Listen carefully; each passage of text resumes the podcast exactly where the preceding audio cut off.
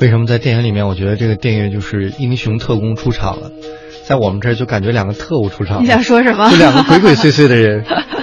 干嘛把自己说那么惨？猥琐是吗？对，大家听到这个电乐，就是还是能明白一点点吧。我们这个单元还要跟大家来聊一聊关于特工的话题。我们今天主旋律就是特工，对吧？哎，我还准备了好多特工电影里面的主题曲，我觉得待会儿我们可以大家包括林霞可以竞猜一下，这是哪部电影里面的。主题曲有真大片既视感，不行，你考我可不行。我零零七系列真的是没怎么看。没有，不光是零零七系列，碟中谍有很多你非常熟悉，你起码听过名字的，是吧？在等着你。好，呃，当然啊，我们旅行嘛，就要说跟旅行有关的话题。当然，谍战片，尤其是以零零七为首的这些谍战片，一大特色就是会选择世界上很多。风景名胜地作为它的取景地，嗯，那这些风景名胜更因为零零七啊，在零零七电影中这个更加的走红了。嗯，比如说，其实我看到最新一部的零零七幽灵党，它的取景地就开场是在墨西哥亡灵节那个画面，我就对墨西哥以及这个亡灵节充满了向往。对啊，这就是电影的魅力所在。然后呢，我们来盘点一下。既然是零零七，我们都知道这是一个属于英国的电影，所以呢，取景地苏格兰是必不可少的。在很多部的零零七的系列电影当中呢，苏格兰啊都是出镜率最高的地方，包括像皇家潜艇码头啊等等不太知名的一些地点。作为游客来说呢，最吸引人注目的是零零七电影外景地艾林多南城堡。这是一个非常漂亮的城堡，无论是任何标准来衡量，你都不能错过这个旅游的胜地。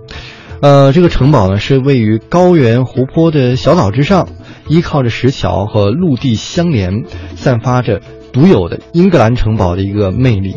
那么外表呢是气势宏伟，内部呢保存完好，对公众开放。这座城堡呢是零零七黑日危机当中反派人物的老窝。啊，我觉得这个中文翻译的名字也蛮有趣的。这部电影英文名字叫做《The World Is Not Enough》。哦，就中文竟然翻译成了《黑日危机》，就感觉那种谍战片的那种气氛一下就来了，紧张感哈。哎，嗯，呃，当然这个城堡呢也是曾经出现在过十几个电视节目和电影当中，不仅仅是这一个电影啊。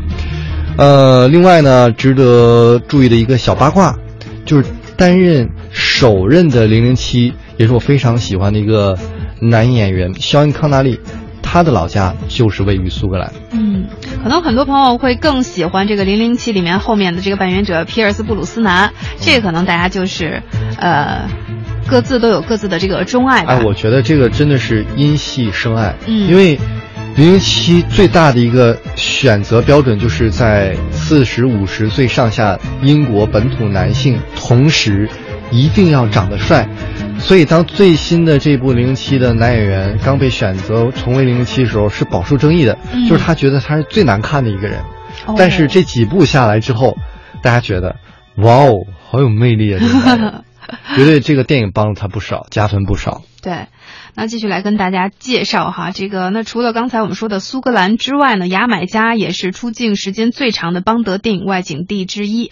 那零零七系列的这个诺博士的大部分场景都是在这里拍摄的，包括第一位邦女郎这个乌苏拉安德斯也是从这个海中出狱的镜头。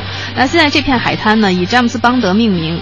牙买加的场景也大量出现在以围绕巫毒教展开的这个情景的生死关头中。那牙买加最吸引邦德迷。的地方呢，就是这个黄金眼庄园。这座伊恩·弗莱明的故居，现在呢属于一座富丽堂皇的精品酒店，也提供一流的服务、客房、美食，包括户外活动。不过最重要的是，酒店到现在呢依然陈列着弗莱明的写字台和打印机，他正是在这里构思了邦德小说的大部分内容。